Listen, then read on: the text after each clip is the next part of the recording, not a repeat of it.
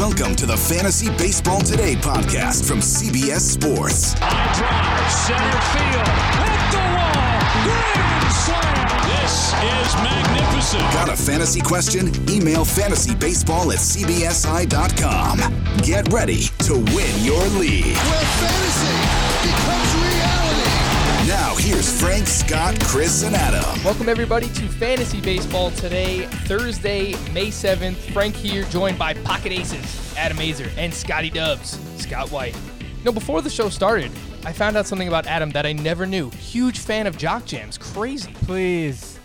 Uh, I don't know why you pegged me. He's like, I bet you really like jock jams. That's like, "Da-na-na-na-na-na." hey, for for like hours. You were you That came song in and songs singing like "Pump it. the Jam." I did pump up the jam, yeah, but no, I don't like. But I don't like that. But I've learned something about you that I never learned, Frank. What's that? You're a huge Metallica fan. How'd you not know that? Maybe I knew that, but you're wearing a Metallica shirt today. Means you must be a big fan. I am. This is from their Death Magnetic tour about I don't know eight nine years ago. What kind of kid your age is a big metal. It's like a huge Metallica fan. I love Metallica. I've seen them probably seven or eight times live. I actually left Mother's Day once to go see them in MetLife. True That's- story. They were playing a concert great. at Mother's Day. On They Mother's were. Day is what you're saying. Yeah. Scotty that's Dubs is here. Scott, are you a Yeah. big fan of Jock Jams? Um well, I had those I had those CDs that ESPN released when I was like, I don't know, 12 or something. Let's so, go. So they I, I had them. I don't know if that makes me a big fan, but they were in my possession. Adam, yesterday you sent out a tweet asking people to uh, give me new nicknames, so I thought we've we'd kind of sprinkle those out throughout the course of the show. Uh, did you find anything good? Any top candidates? Well, you have a new segment to create. Ian Harris says when Frank has a hot take, he should say stamp of approval. But like, you know, stamp full of approval or something, I think could be just an episode or a column. Stamp full of approval. I don't know if you want to put the end on or not, the L at the end or not, but that's a segment. Okay, so I'm not sh- I'm not sure about the logistics because this is something I did at my previous job too. Oh, oh. Oh man. So they might have got it from that, and I don't want one there to step be any, of you. any Yeah. beef, Yeah. any crossover. I don't know. I mean, I feel like you kind of own that. It's it's your name, but uh, I, I'll let you make that decision. Yes, I have some nicknames. I have many of them. I'll give you just two from CBS people. One from Chris, and one from Joe Polito, who's on our social team. Chris calls you the usurper. Love it. Eh, Joe Polito. This is not really a nickname, so I'll give I'll give a bonus one. But this he says, "Frankly, my dear, I don't give a damn." With a damn being my name, A D A M. Uh, it was pretty clever. so if we ever like share a fantasy team together, Yes. That's that's what's happening. frankly, my dear, I don't give a damn. With your name at the beginning, mine at the end. How about this? Is one. This one has gotten the most votes, I think. Tramp stamp. You know what's funny about you bring that up? My dad has like A don't know, tramp probably- stamp. He does, and he has like 30 tattoos, and I have none. Everyone always asks me, "How come you have no tattoos?" Your dad has 30 tattoos. I'm like, I don't know. I just never got around to it. So your dad got you into Metallica. Not really. I'm a, I'm like a way bigger Metallica fan than he is. I don't think anyone on this podcast, Chris included, has a tattoo. Does Heath? Well, he isn't on the podcast anymore, but not that I know of. Al doesn't.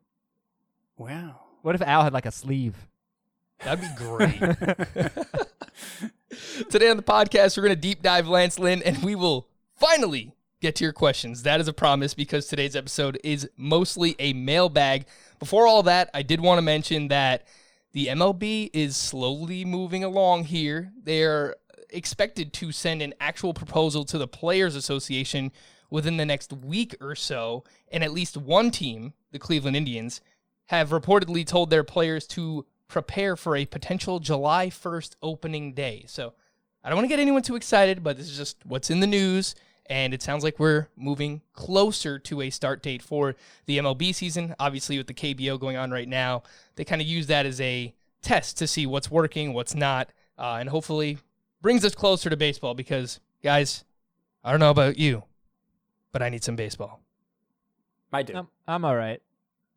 Adam's No, a I- little busy. I uh I I'm I, I kind of thought the story that came out yesterday was a bit of a non-story. It didn't change the timeline. I think we were all kind of thinking if baseball started, it would be early July. That date had already been floated out there. Um, but you know, it's good to see that they're taking it seriously and they're going to at least put some plans into place. I am concerned from a personal level. I've been thinking about this a lot. That baseball is going to start, and then football is going to start, and I'm barely going to be on this show during baseball season, which is going to make me sad. Like I'd love to have a normal season where I've got four to five months of baseball coverage before I like see ya, but I'm just a little upset. Like I don't know when the season's going to start, and it might just be so. There might be so few games before football really gets going. At least you know draft season. So Oh man, that sucks. Adam, on a Adam's a personal level. Adam, Yeah, Yeah, A- Adam's preemptively setting us up for his departure. Basically. That- that- I feel like I- I feel like ever since Frank came in, it's just been, it's just been. Let's be anxious about what Adam's doing today. yeah. yeah. Where is he? Why is he not here? Well, I'm And that's always in only my going house. To continue is what you're saying. I've never. I never leave the house. That you can be rest assured of that. I've heard that's a thing. Adam doesn't leave the house, uh, and now No. he has Yeah. a great excuse not to leave the house. So it works out quite well.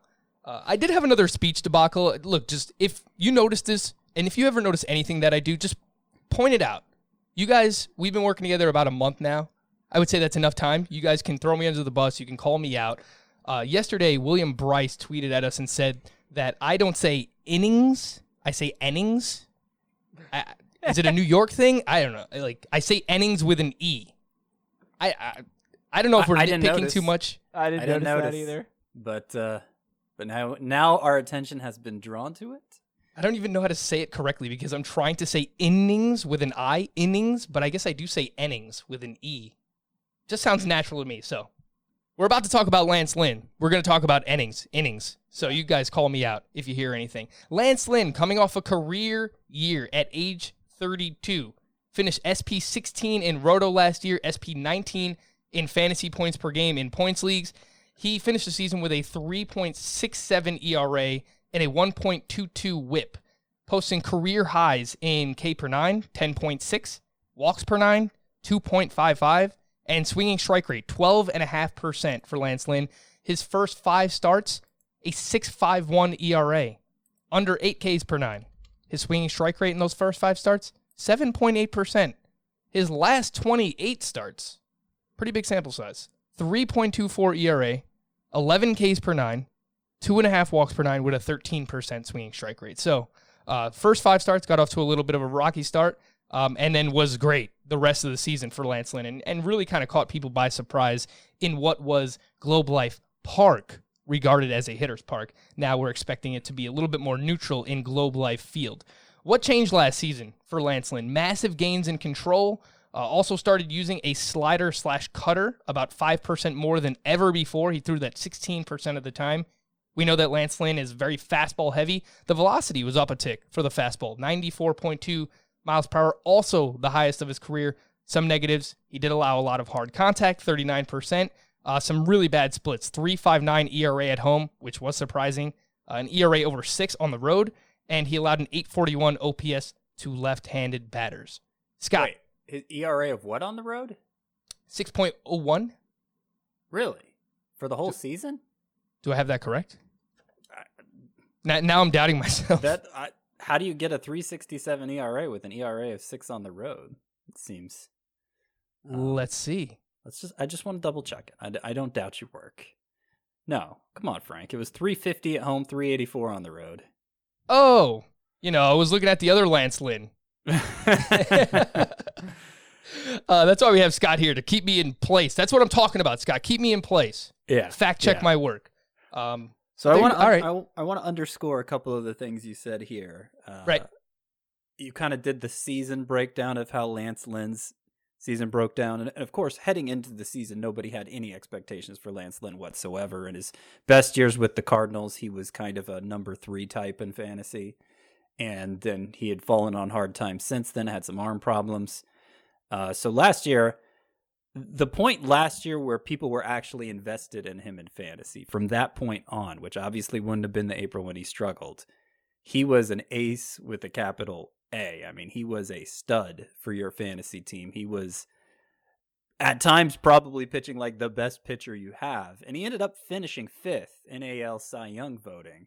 So uh, you may look at the overall numbers and see, okay, the ERA is above three five, the WHIP's above one two, and think it was it was just another so-so year for Lance Lynn. But I think that break the way the season broke down is important because the the experience of owning Lance Lynn was different than those overall numbers would lead lead you to believe.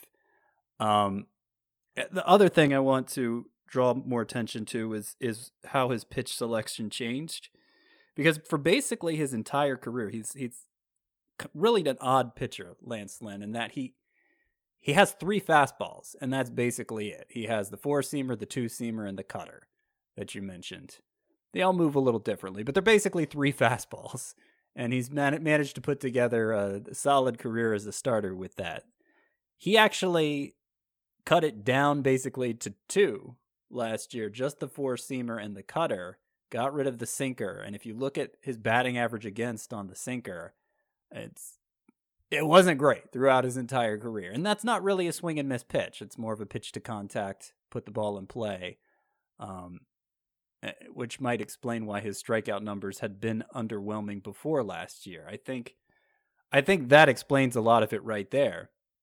Is he just got rid of the weakest pitch of the three, the one that didn't generate whiffs, and then the whiff rate went up on the other two because of the way he was playing them off each other. I don't know how sustainable that is. I don't know if it'll become too predictable from one season to the next. I don't know if it was just a total fluke to begin with.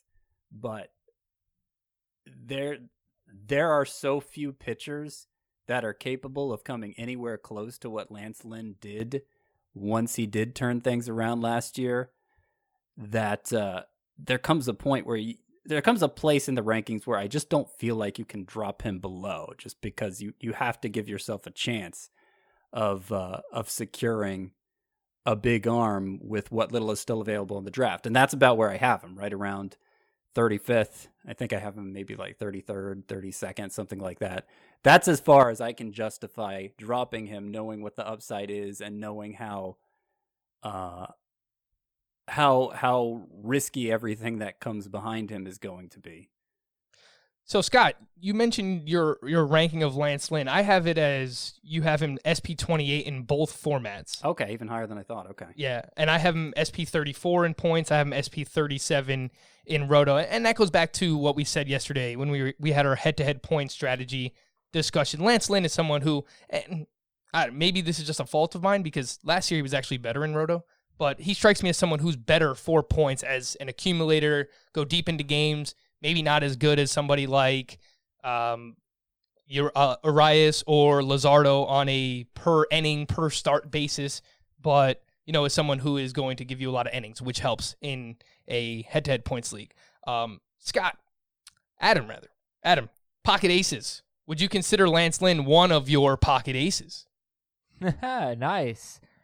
No, I am not really in on Lance Lynn.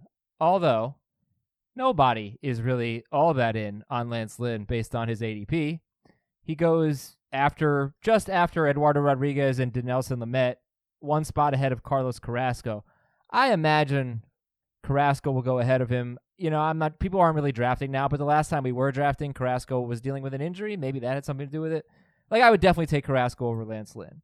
Uh, then it's like Max Fried and and uh, James. Pa- well, see, James Paxton would go ahead of him. Then it's you know Julio Urias. Though I'm saying is there are no certainties after Lance Lynn. So we don't live in an era where people take one season and overreact anymore. Unfortunately, I can't just be like everybody's stupid. You know, eh, Lance Lynn's being drafted appropriately. So I guess if I'm taking him in the 11th round, that's not so bad it's worth pointing out that you might say, well, last year was the outlier. No, not in terms of ERA, it wasn't. He's only had one year in his career with an ERA over four, and that was 2018. So if he throws 200 innings and has like a 380 ERA, and he strikes out 190 batters, it's probably going to be useful. Whip, though, is the category that I want to focus on, guys, because he had been a really lousy whip pitcher. 1.32 1.31, 1.26, 1.37, and a good pitcher, throwing a lot of innings. Uh, you know, decent ERA, decent, more, a lot of wins, but a horrible WHIP. 1.23 in 2017, 1.53 in 2018, and then 1.22 last year, but like 1.12 or something like that after those first six starts or first seven starts. 1.13. So can he really be a 1.13, 1.15 kind of whip guy? Or is he going to be more like the 1.22 that he finished the year with? Because if he's 1.22, if his whip is over 1.2, which it almost always is, then I do think you're you're going to be looking at a high three ERA. Uh, then I think you know the 317 ERA he had in his last 26 starts just not going to happen. But maybe Scott, maybe throwing that sinker less, the gains in control that Frank mentioned, Yeah, he, Whip he is a always big gave up a lot of hits, which which I think was the main influence on the the whip. Though I mean the BB the, the walk rate was the best it's ever been last year too. So he kind of improved in both areas. Yeah, can Uh, he not be- maintain he- those not- gains in control, Scott? I mean, that's like my biggest question mark. Two point five walks per nine, by far the best of his career. Yeah. Um, No. Here, I, I w- look I, I, to interrupt Scott. I'm sorry. I just to wrap up my thoughts on Lynn, and I'll I'll let you Okay. go nuts.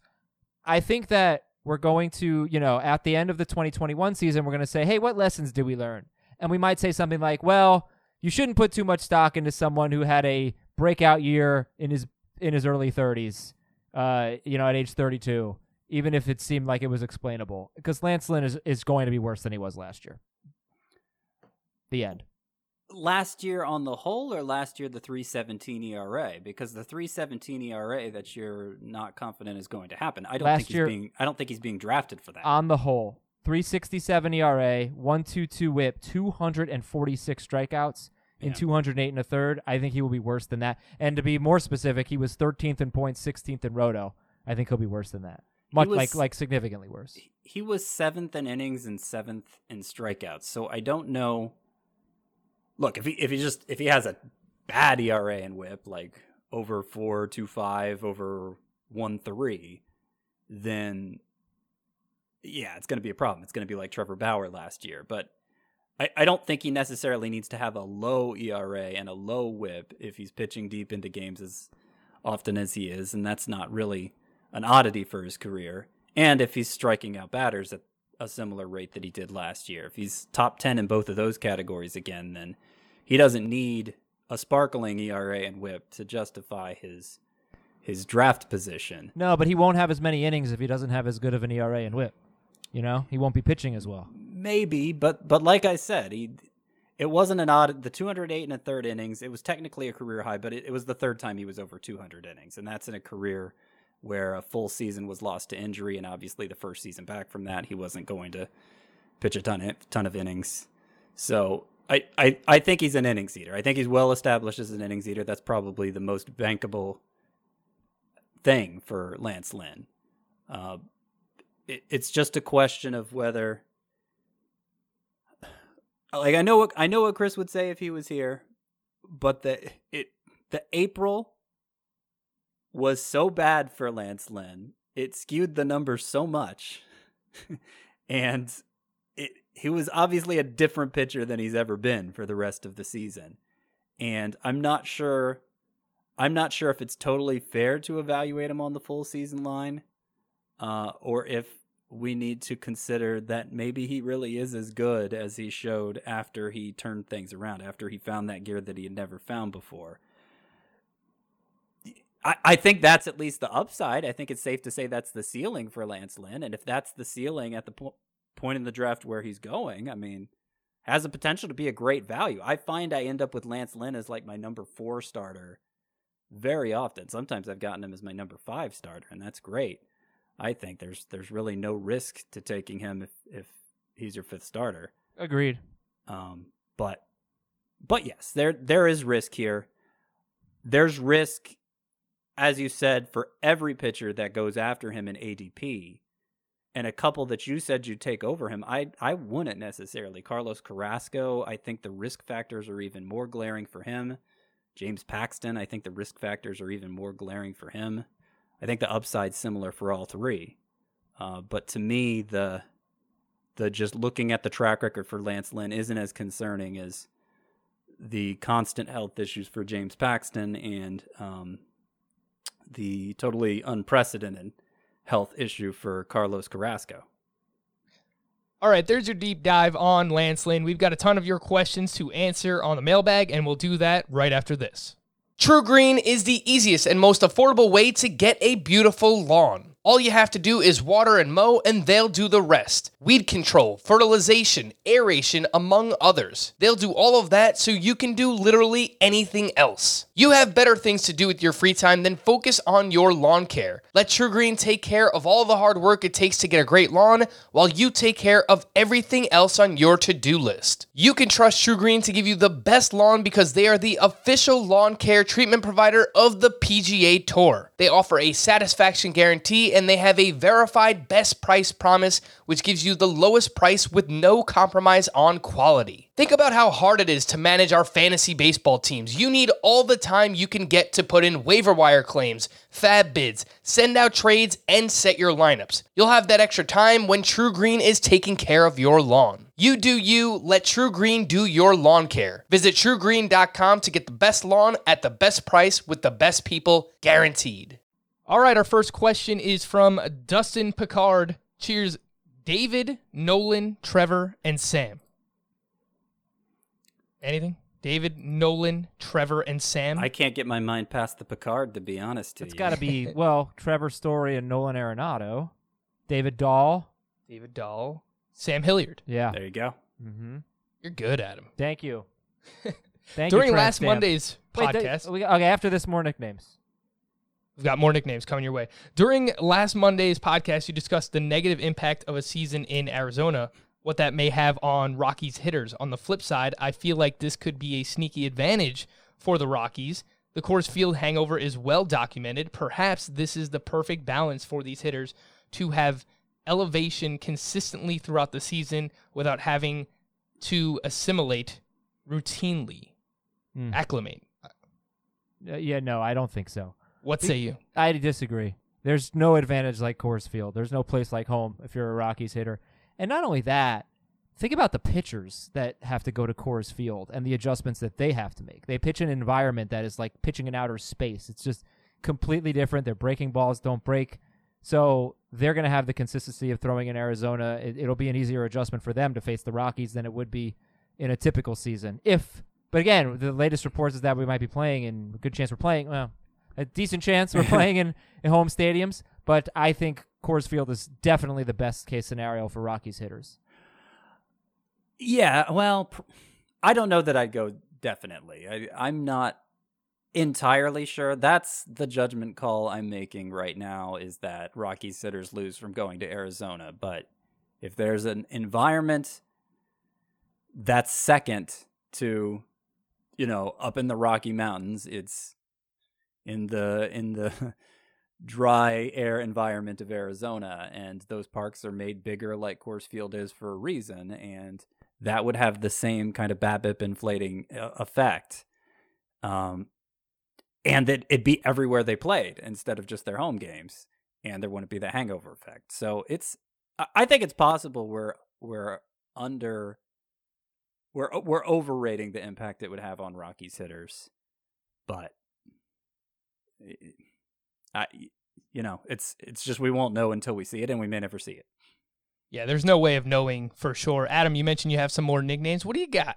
All What do you got for let's uh, the let's stamp? See what we tramped stamp so far. We've got Mr. Consonants. All We've right. got Detlef Stampful, which I think is great, but better written. Uh, this one might be the best. Uh, Shrimp Stampful. Shrimp Stampful? Yeah, like Shrimp Scampi. Shrimp Sh- Scampi. Shrimp Stampful. I love that Eh, one. No? Okay. Okay, not the best. It's fine. Lady in the Stampful. Not bad. Frankie Podcasts. Frankie Podcast. that might be the best one yet. Yeah, you know what? It's it's simple, but Simple. It, it works. well, I, Um, I mean, you got to consider what is the intention of a nickname. This is something that's kind of I've always wondered about because you know some of the most famous nicknames, like I don't know, Big Unit for Randy Johnson, right? Like, was anybody actually going around calling him that, or was it just a name that you know got printed somewhere? Like, Right. The- Uh, the- the hey, most unit, can I enduring- grab you for a few minutes? Like, yeah, I don't think right? Nobody that. was calling him that, I assume. And isn't isn't that what the the real purpose of a nickname is? Well, we want to call him that. Yes. Yeah, exactly. Yeah, I can't imagine you guys calling me Frankie Podcast. Well, I, I was actually thinking that that sounds like something we'd say more often than I don't know, Lady Tramp in the stamp? Stamp or Yeah. Or Shrimp Stampful. yeah, or uh, or the the usurper. yeah. hey, the uh, usurper, how's it going today? Board Game Bravo suggested Frank the CBS Fantasy Baseball podcast host as a nickname. Keep it simple. yeah. I don't, All I don't well- think that's gonna work. We'll, we'll give it a rest for now. All right, we have more. We have more. We'll later. come back to the nicknames a little bit later on. Uh, this one's from Ryan Gillis. Greetings from Nova Scotia. Ooh. Wanted to say thanks all uh, for all you guys on the pod and the awesome FB page. It's been a rough couple months for us in Nova Scotia and everyone in general, but listening to you guys have uh, been a nice reprieve. So thanks so much. Anyways, I had a question about switch hitters. I remember a conversation you guys had about this. Maybe it was back in January or February when I was a mere listener. Um, but I'm in a 15 team roto, and for me, playing time is huge. And with matchups being such a big part of the game now, is being a switch hitter an advantage? If so, why is it never mentioned as a factor? And if not, why not? It's a lost art, isn't it? There's just not many switch hitters left. You got two great ones on the Indians, Jose Ramirez and Francisco Lindor. Oh, sh- I mean, I'm, I know I'm obviously missing some, but Ozzie Albies, Josh Bell. not a lot these days. Not a lot of great switch hitters. I think what you see from most switch hitters uh, is that they become much better on one side than the other, and over time, it, it tends to be the side they're hitting from most often, left-handed. Like I, I kind of think it's an overrated skill, and I we may eventually see the point where it goes away altogether because it's just like being able to r- repeat, being able to practice something getting more practiced at something is, is what's going to make you best at it. And switch hitting obviously uh, works against that. It, it's like I don't even I don't even really understand how they're able to do it. The ones who are, but they they end up becoming, for the most part, there are exceptions, but they end up becoming uh, much better on one side than the other. So it's like it ends up playing like somebody who bats from one side of the plate anyway. I mean, how Right. often have oh, we want to turn the switch hitter around and have him bat righty instead of lefty, so we're going to bring the left-handed reliever in. I mean, Yeah. what kind of advantage is that then if they're managing against it just like they would a left-handed hitter, you know? So Yeah, it, it effectively does the same thing. yeah, it's it just seems kind of pointless to me. And even some like Josh Bell's a good example of someone who uh, struggled against left-handed pitching as a right-handed batter. It's just imagine you know you try to learn how to write with both hands. Like eventually you're gonna just lean on one of them. You're gonna you know gravitate towards whatever feels more comfortable comfortable for you. Uh, and even someone like Ozzie Albies, like he hasn't performed well against I believe it's right-handed pitching, which is the weirdest part because you would expect you know that's you you face more right-handed pitching and Right. you would expect that hi him batting from the left side of the plate would would be more comfortable for him. It'll, that's it'll be interesting to watch. Mark, mark my words right now. Remember this moment on the podcast as Ozzie Albies' career plays out. Over time, I think he will will will come to see him as being better from the left side, and from the right side, his production is going to diminish. So it'll it'll flip as his career plays out, just because that's what he's seeing most often. That's what he's adjusting for. Yeah, I've thought that, Scott, but I mean, even if you go back to his minor league numbers, it's just the the the difference in the splits is just so drastic. Last year, he had he had an OPS nearly 1100 against left-handed pitching, and it was 778 against righties. And, Give again, it that's time. going back to his minor league days. So we still have he's some 23. time. He's got a long way Right. to go. But I, he's been in this. He's been in baseball two full seasons already. So I'm. I like Albies a lot. Look, I have him ranked as my number one second baseman, and I'm still finding things to nitpick on him. But it is something that I found very, very weird when it comes to Ozzy Albies. I will say that the bigger conversation about handedness and hitting is lefties because they, you know, most of the best hitters in fantasy are righties, and there are a lot more right-handed hitters than, than left-handed hitters. But you do get those years where left-handed hitters struggle against lefties, and that scares me just a little bit. It's already happened to Rafael Devers. It's already happened to Cody Bellinger. Are we convinced that they have completely slayed that dragon? I, it wouldn't shock me if they had a bad year against lefties, especially older lefties. Like I think Adrian Gonzalez when he started to just go, he couldn't hit lefties anymore. Joey Votto can't hit lefties anymore. Pretty sure Matt Carpenter can't hit lefties anymore. So, um, you know, that's that's something where I think like in a dynasty league, you're probably better off banking on a young right-handed hitter or maybe a mid 20s. If this guy's really young, then it's probably not a huge deal. But a right-handed hitter, I think, will age better than a left-handed hitter, personally. This next one's from Hugh in St. Louis. Hey guys, I was offered a trade in a 10 team head to head points league. I would get Tommy Pham and give up the aforementioned Lance Lynn. What do you think? I am sort of against the trade. My outfield is Juan Soto, Ramon Laureano, Eddie Ro- Rosario, and I have Lourdes Gurriel on my bench. I feel my outfield is not as good as most in the league, but I have a lot of SP in Scott's top 29.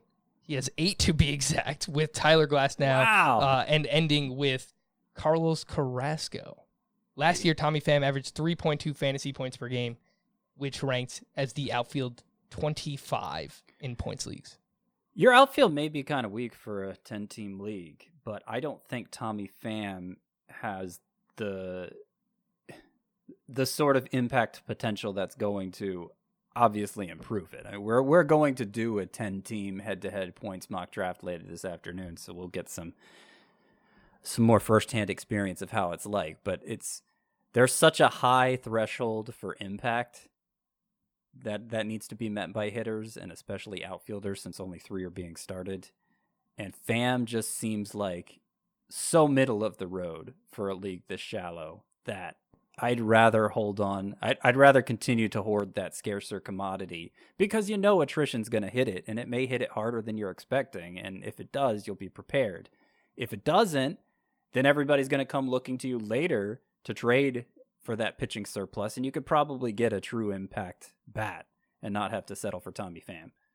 Yeah, I think the main point is that Pham is not much better than someone like Ramon Laureano or Eddie Rosario. He, he might be slightly better, but I, I don't think it's worth you know making a move in order to get him in that outfield. I, I don't think it improves that much, if at all. So there you go. Uh, quick reminder that UFC 249 is this Saturday, which means you should be listening to the State of Combat podcast with Brian Campbell.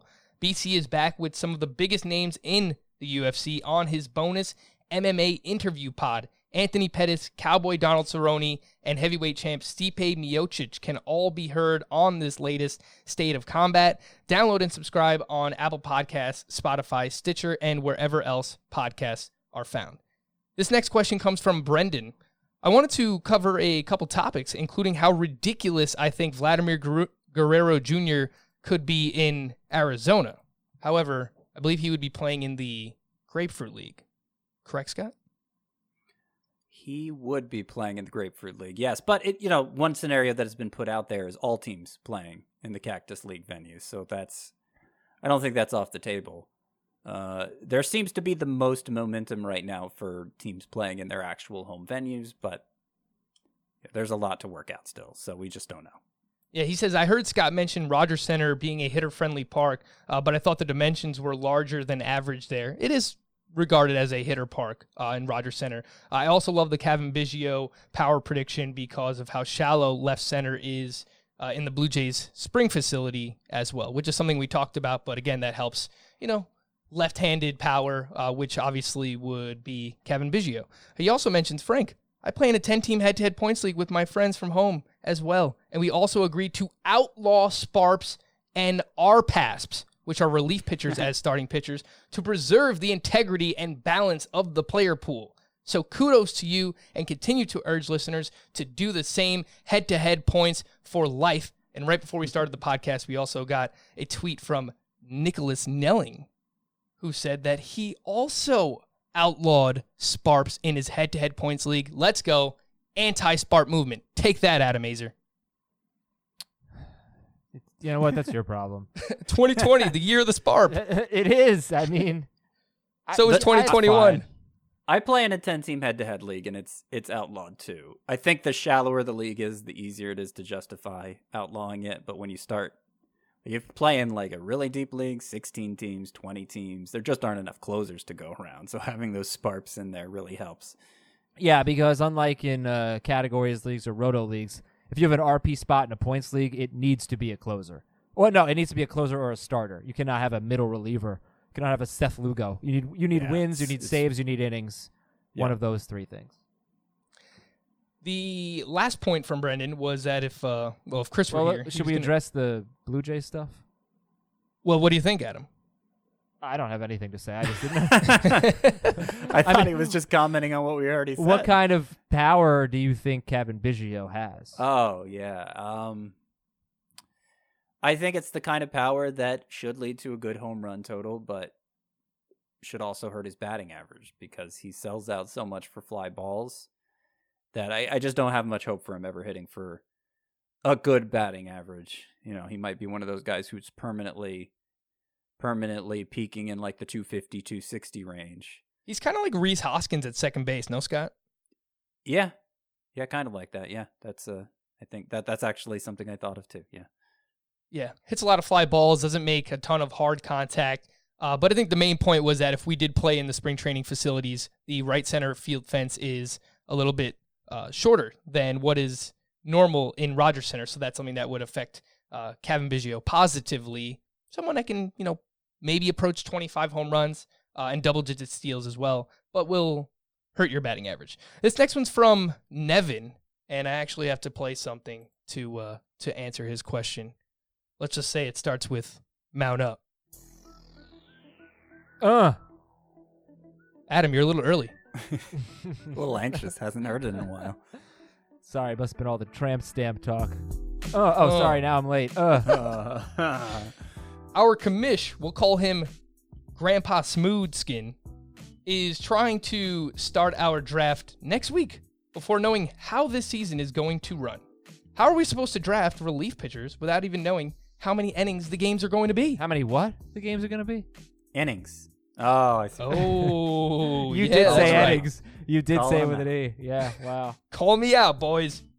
How am I supposed to value Gleyber without knowing if he'll play half his games with the short porch in right field? Shouldn't we wait until we know some of these basic parameters before blindly starting our draft? Of course. Of course. Who's Frank, drafting right now? How frustrating is it when you put a, an email in and there's a typo in there? And you Yeah, I have to read these. yeah, you have to read them before, and I, I rarely do. Like I'll skim them, be like, oh, this looks like a good question, but then you have to read them word for word, and it's like, oh, he put blinding instead of blindly. Uh, yep, yeah, it trips you up. Of course, re- the regulators are here to tell you, Grandpa Smooth Skin, to freaking chill out. You've got two months before the season starts. Chill out. No Maybe to more. draft now. What is Grandpa Smooth? I Smooth? believe that is from Skin Baby Got? Back, right? Is it? I wouldn't know. I'll, I'll check it out. Sounds like one of those old and oldie things that you guys know about. Uh, I, I barely do. Find anything on Grandpa Smooth Skin, Adam? Just give me a minute, okay? I, th- I think Adam answered that question well enough. we can move on to the next. Yeah, he, he says Rumpo Smooth Skin. So I thought maybe that was like a reference to that. It's like, ooh, Rumpo Smooth Skin. uh, yeah, anyway. Oh, damn. I'm doing a football draft. I should have taken Patrick Mahomes there. Oh, that's what you're doing. Took Adam Thielen instead. This next one's from Alexander Chaco. FFF, fantasy from the front. Even working in the hospital, there is a need for fantasy. Shout out to Alexander and all of our frontline workers out there. We will answer your questions. yes, sir. Kyle Tucker, top prospect with an odd swing, power speed combo with great minor league baseball 2017 2018, uh, less so in 2019 numbers. The K rate was up, the batting average was down. Uh, his does his stock go up with more playing time in a compressed season? Desire to give him a shot was heating up with overall better spring than lame duck incumbent Josh Reddick, who also is in the last year of an expensive $13 million contract? Or is Tucker overrated? Is he below the Jo Adells, the Luis Roberts, the Gavin Luxes? Uh, is his ADP too high at 160? What says you, Scott? This is a busy question. Um, I, I'm not even sure what he means by is he below the Adells, Roberts, Luxes. I, I assume in terms of upside, right? Because Roberts being drafted ahead of Kyle Tucker.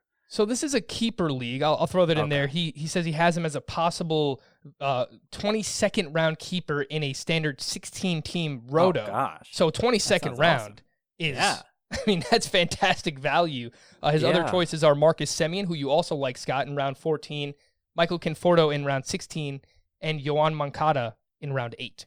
Yeah, I don't have. I mean, based on the last two minor league seasons he had, I don't have any reason to say to believe this guy isn't going to be a great major leaguer. Now he may not be because that's the way it goes with any prospect coming up.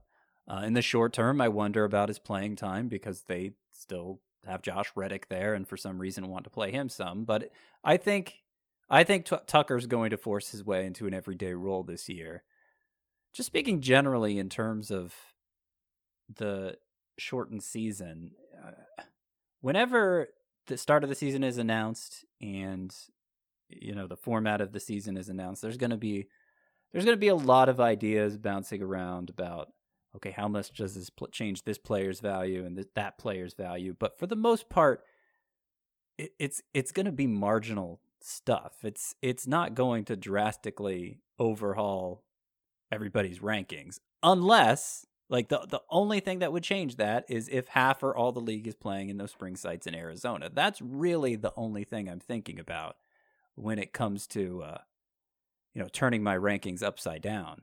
Everything else, you're talking about a tweak here, a tweak there. There's going to be a lot more talk around about it just because it's something interesting to talk about. But I, I worry that all that talk is going to overrate the impact of it. Kyle Tucker last year in AAA hit 266 with a 909 OPS, 34 home runs with 30 steals. I, I you know, I've never heard anyone make this comp, but I'm gonna make it now.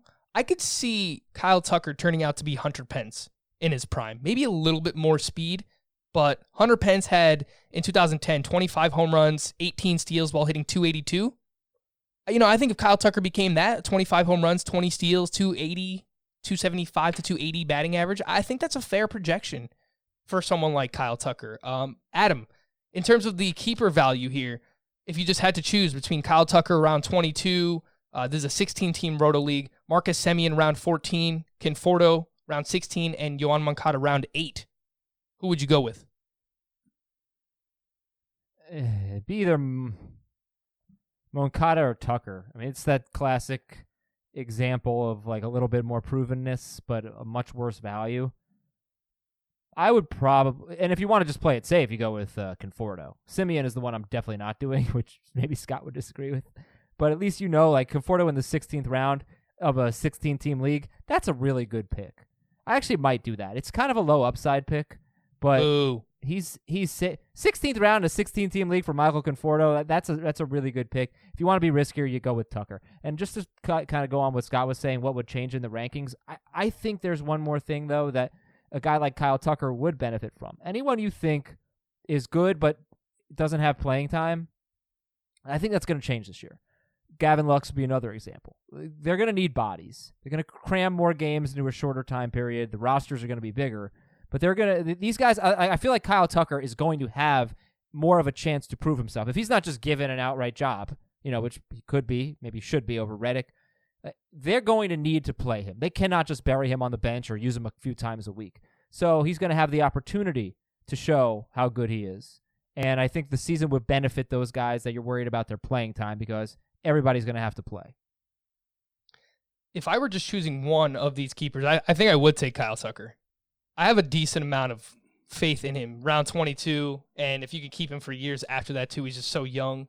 Um, I, I would lean with Kyle Tucker there. It, Scott, did you give an answer, definitive? You know who you like most out of those? Pro- um, yeah, it those that keepers. we can only take one of these. I'd probably take Semien. Sorry. So Sorry, you go. everyone. I think I'd take Semien. Uh, three three different podcasters, three different answers. So Yeah, it, it does make a difference whether we're talking about he holds this keeper value forever or just for this year. Right. If it's forever, then maybe I do lean Tucker. Uh, and if it's forever, my second choice probably becomes Moncada, actually. This next one's from Matthew Jacobson.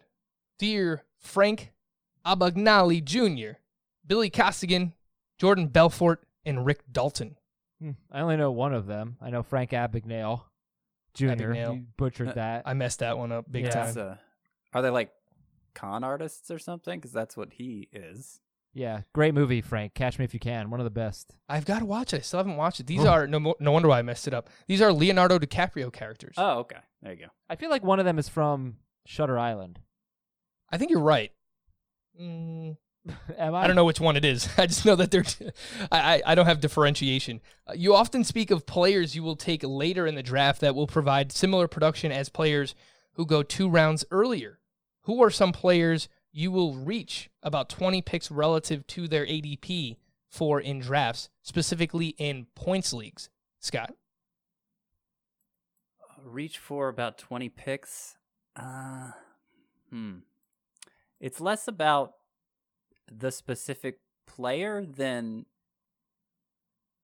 how how likely I am to find.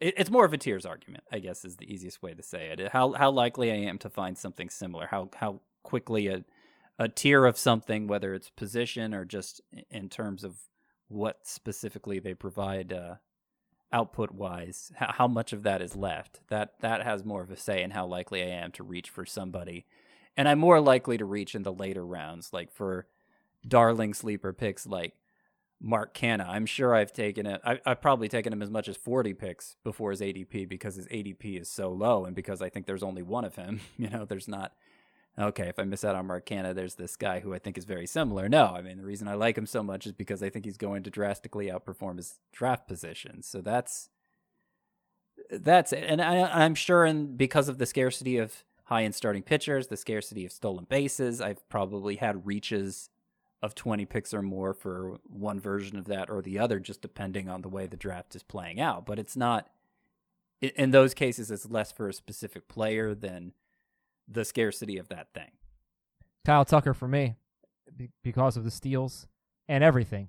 But, you know, it just Kyle Tucker for sure is a guy that I'd be willing to reach for and I always forget about him because he's DH only, but Khris Davis would be another one.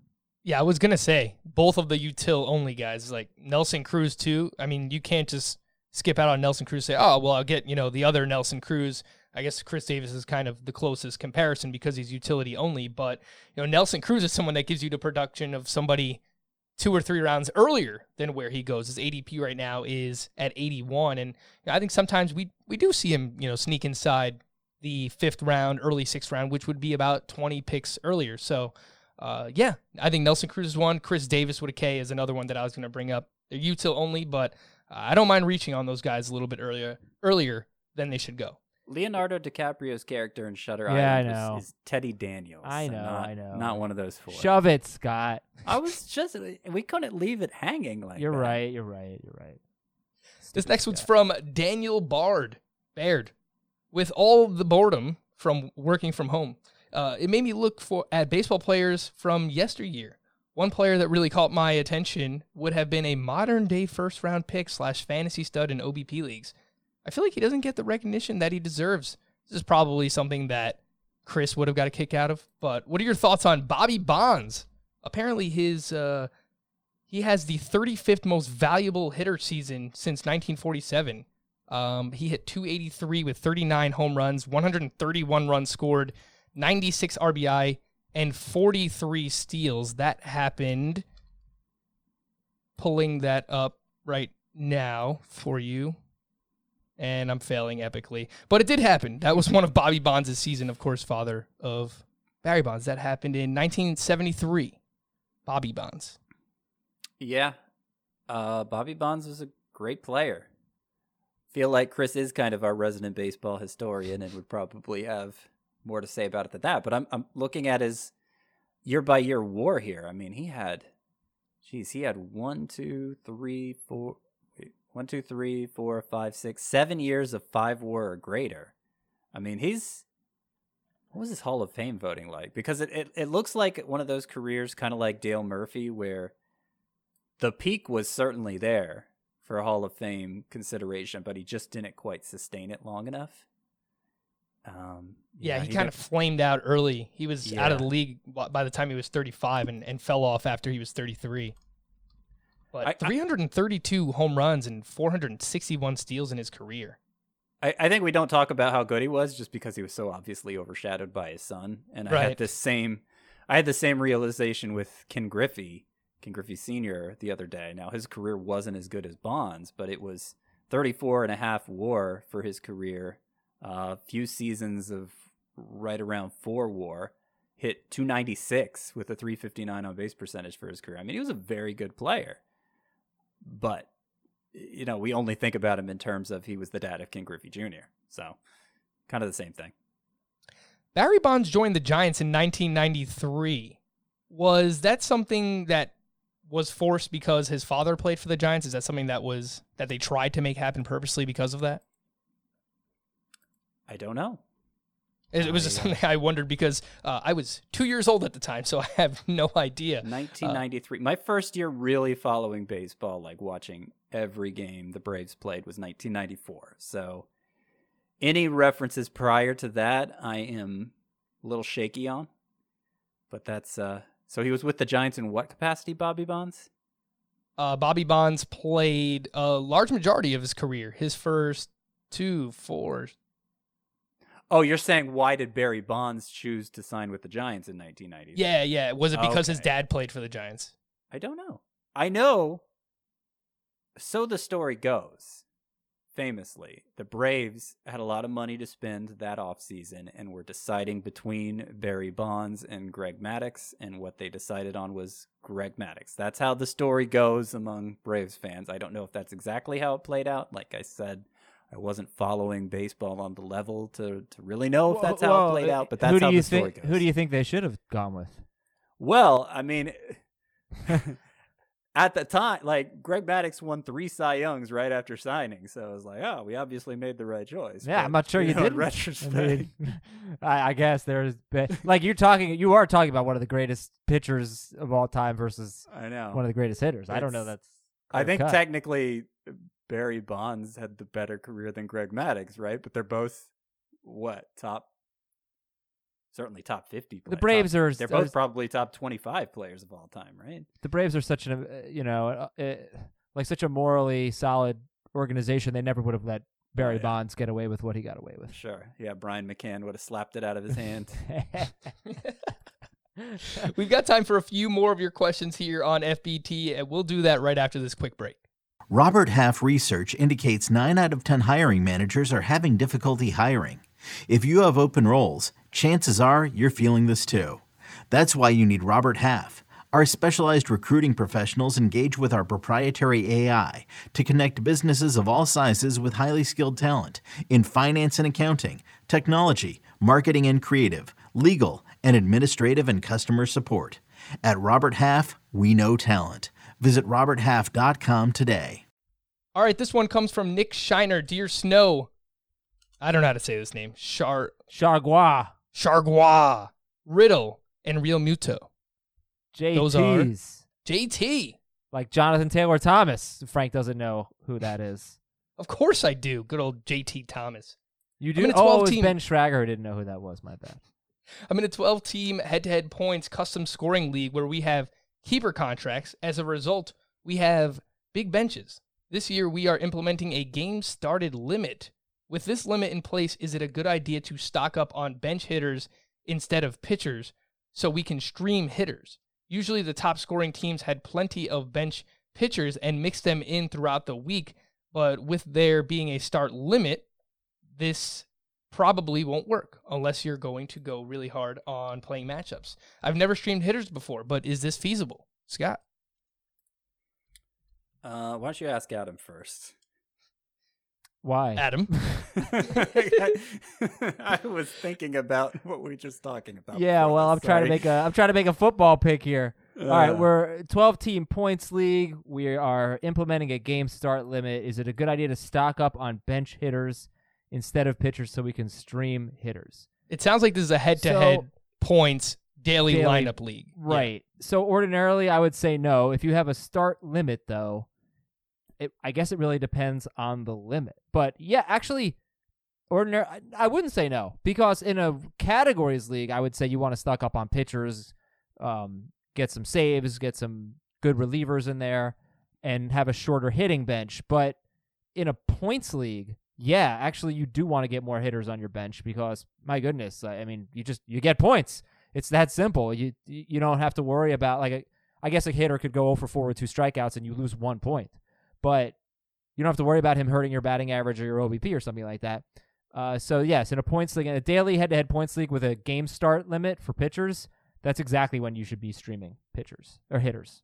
Yeah, we still don't know how the schedule is going to play out yet, like what travel days are going to look like if there are travel days because they might just be playing in, you know, one uh, geographic location, but I would pick up pitch- hitters that are playing on those travel days where it's lighter days where you can pick up some points on normally it's Mondays and Thursdays and I would also whoever your catcher is maybe have the second catcher in that tandem platoon situation so that you can play that catcher Oh, whenever the starter is being See that that to me, benched. I'd rather.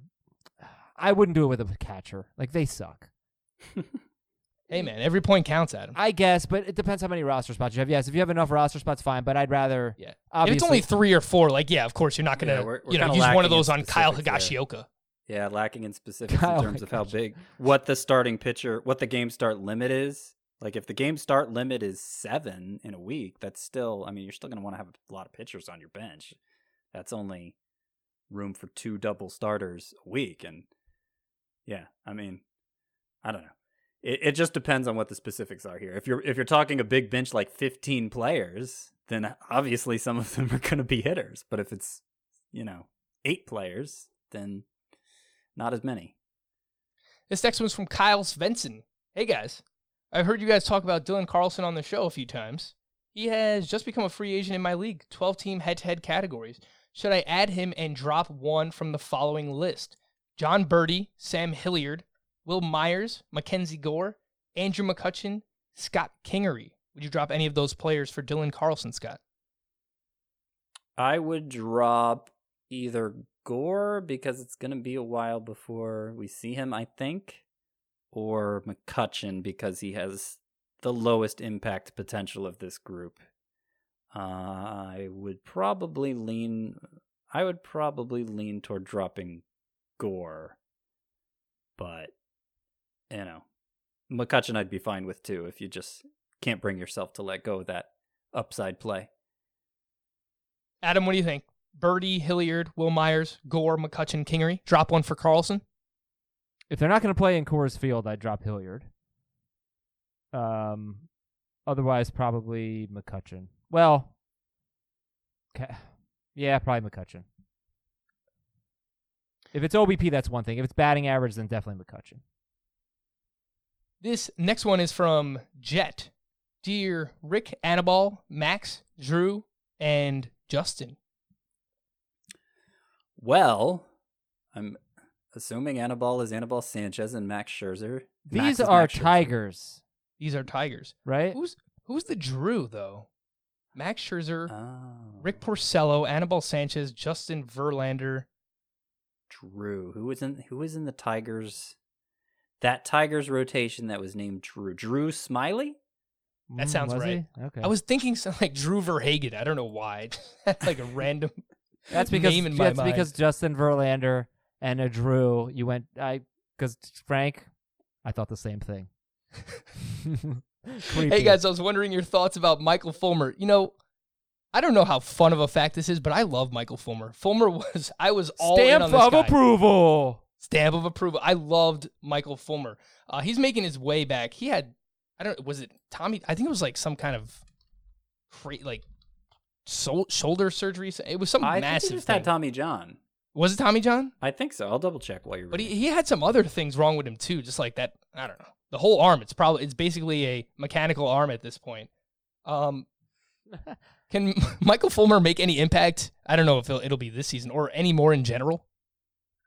It's Well, so it- hard. Like, he's his strikeout rate is so bad. career 7.0 strikeout rate. How are you a good pitcher this day and age if you can't strike people out? It's just, it's tough to bank on those types of players.